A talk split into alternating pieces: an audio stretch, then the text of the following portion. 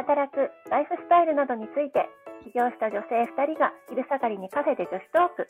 話し手はメンタルヘルスと組織開発で人と組織の健康を実現する株式会社 C3 フュージョン C3 フュージョン社会保険労務士事務所代表小島のぞみと働き方から企業ブランド力を上げる米沢社労士事務所代表米沢ひろみです。今日もよろしくお願いします。お願いします。今日は、えっ、と、オンラインで、あの、私たちそれぞれの自宅から撮ってるんですけれども、お互いすっぴんで、疲れた感があるんですけれども、ちょっとのぞみさん、お疲れですか？そう最近なんかね、すごい疲れやすくて、うん。なんで？ね、私も、あの、疲れるし、普通に疲れるし、たまに本当に起き上がれない感じでダウンする時もある。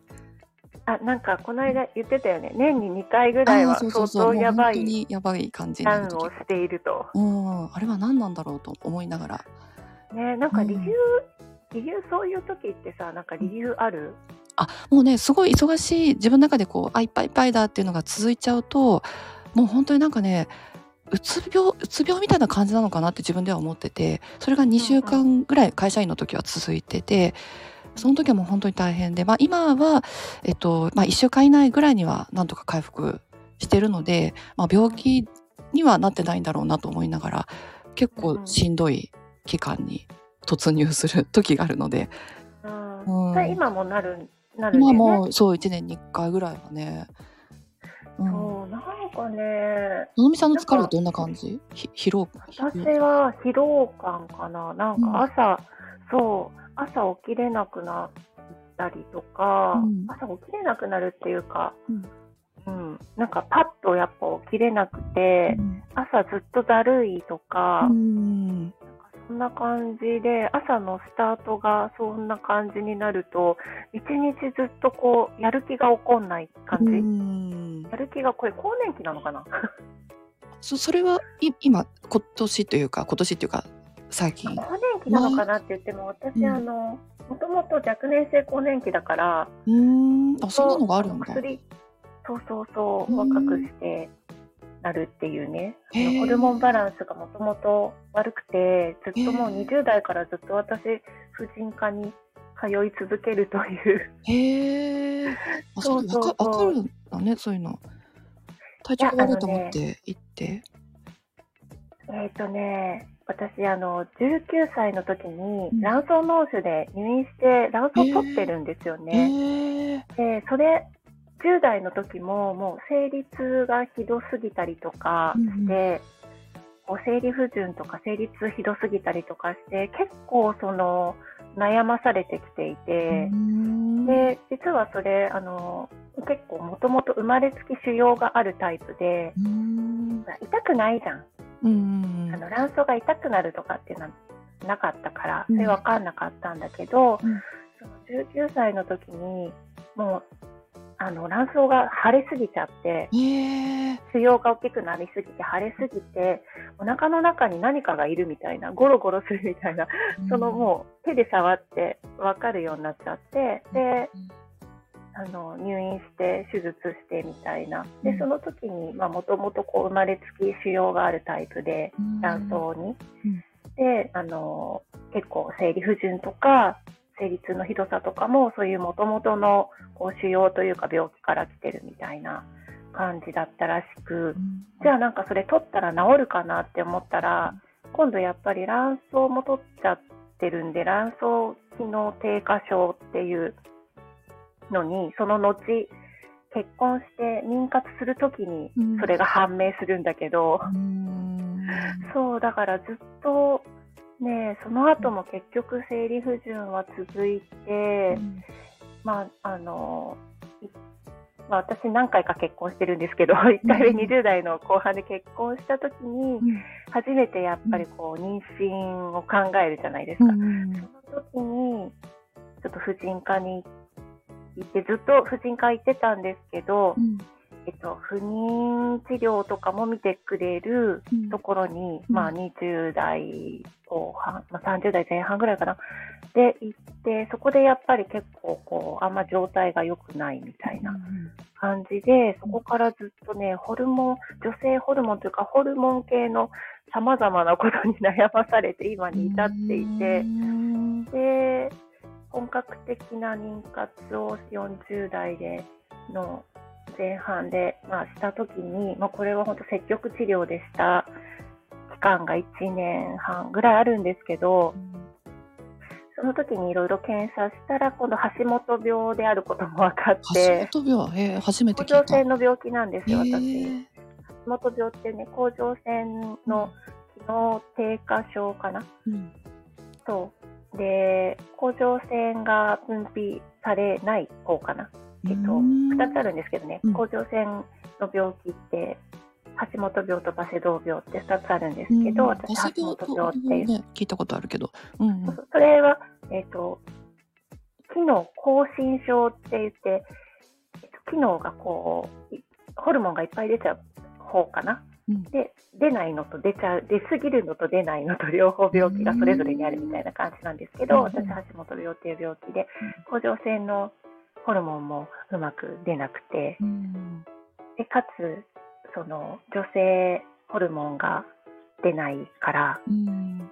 ずっとホルモンの病気に悩まされてきているっていうのもあって、うん。で、もともと、なので、もう30代ぐらいでほぼほぼ卵巣機能が停止してしまっている感じなんですよね。うん。そう、だから、ホルモン補充療法って言って、女性ホルモンを補充していく、うん。あの、やつをずっと若い、若い時というか、まあ妊活してる時はその妊活の、その不妊治療の治療なんですけど、まあそれもやめた後とかにホルモン補充療法っていうのをやって、ホルモンを自分でこう作れないので、まあ外から投与するっていう、まあそういうのをずっとやってて、もともとホルモンバランスがあまりよろしくないので、なんかそういった疲れとかもそういうのに関連しているのか関連していないのか、さっぱりわかんないんだけど。うんえー、でもね全然今ね聞かせてもらうまで全然そういう病気を、ね、抱えてるとは分からなかった。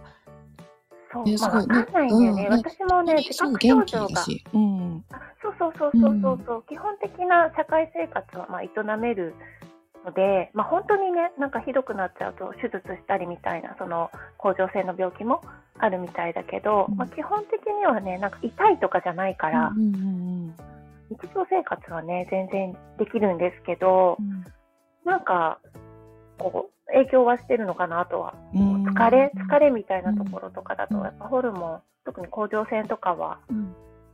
あの、疲れやすさとかうん。にもつながるし、やっぱり、まあ、更年期の方とかも疲れやすい、やる気起きないとかやっぱ出てくるじゃないですか。うん。それに近い感じがなんか今あるのかなとか、うんうん。そういった期間とか、ま、前もあ今来たなみたいな感じにこう周期というかあるのかしら？あーなんかたまにでも疲れやすでもなんかね、年取ってきたから、疲れやすさのうん。なんか頻度が上がってる気がして、おうやばいぞって思うんですけどね、なんかね、皆さんどうしてるんですかね、このうん40代から50代ぐらいの女性って、多分まあ、40代で更年期はまだあんまり、普通にね、健康体だと少ないかもしれないですけど、50代とかになるとね、みんな健康体でも更年期とかになってくると思うので、うん。なんかね、皆さんどうやって乗り越えてるのかなみたいな。うーん。ねもう疲れ疲労感っていうのはねどどうしようもないというかうーんなんかね。みさんはどうしてんの？疲れてる時。あでもねあの寝たり 寝た寝たりとかする。やっぱね通勤がないから、まあ、それはつ通勤時間ってねすごくこうあのエネルギー取られるというかだからそういうのはすごく助かってるなって思ったりただなんか私とかこう運動してないからすごくこう筋肉量がすごく低くなってそれで疲れやすちょっとこう歩く量が多か多い日とかだとすごく疲れちゃったりするのであのなんか、ちょっと筋肉つけた方がそのね鶏が先か卵が先かじゃないけど疲れにくくはなってくるのかなと思ったりあんまりこうもう無理したくないなと思ったり、うん、疲労は結構ちょっと課題かも私の中でも。ね、そうなんですよね。だからまあ普通にね、日々の生活はしてるんだけど、うん。あんまりなので、実は仕事もあんまりやる気が起きずに、うん。まあもちろん必要なことは当然やるんですけど、うん。なんかちょっとまあ、後でもいいやっていうのは今、うん。後回しにうんしてる感じで、うん。まあ、ちょっとね、その前まで若干元気に頑張ってたので、その時のこう蓄積があるから、ちょっと今は楽しとこうみたいな。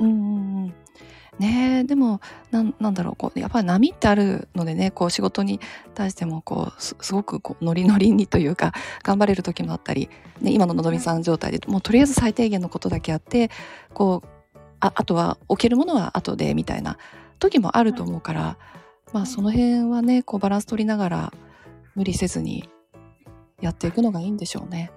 えー、なんか本当に無理せずって必要ですよね。特に起業してるとね、うん。なんか、あと気持ち的にも、なんかこう、ダラダラしている自分を責めてしまいがちになるんですけど、うん。それも良くないなって思ったりとかして。う。ん。そうそうそう。常にねこう、まあ、課題とかタスクとか目標とかってあるのでそこに向かって頑張らなきゃいけないみたいなのはねあるけれどもちょっとあまりそこに固執しすぎても体がしんどくなってきちゃうしで。うん。ねえ、本当そうだと思います。だから皆さんも多分ね、疲れることってあると思うんですけど、まあうん。私も今ちょっと疲れモードなんですけど、うん。まあ疲れモードの時は、うん。もうその、モードに浸りましょう。うん。ね。こ ういう時ってもう2日23日とか続く感じかしら。あ私結構長くて、時による？1、2週、2週間とか、2、3週間とか普通に1ヶ月とか 続くんですよ。あーなるほど。うん。そう。そまあでもどっかできっと復活するだろうと思って、うんうんうんうんそうそう、まあね、寝込んだりするわけじゃないので、うんうん。まあごまかしごまかしやっております。うん。ね。いや本当に私もあるのでお互いね無理せずね、うん全く取り留めのない会話だけど、ただ単に疲れてますとか言ってるだけなんですけど、きっとね今聞いてくださってる方もお疲れモードの方いらっしゃると思うのであのちょちょっとほんほんわかのんびりまあのんびりって言ってもねねお仕事はやりましねょう。ね疲れにあるけどうん最低限のことをやりつつねなんとか乗り切りましょう。いや、本当そうですね。すいませんね、くだらない会話で。うんね、ちょっとでも共感できるところはたくさんあるので、はい。じゃあ今日はこんなところで疲れてますというお話でした。何のオチもありませんが、何のオチもありませんけど。そんなのオチもないですけど、聞いていただいてありがとうございました。それではまたお会いしましょう。またねーまたねー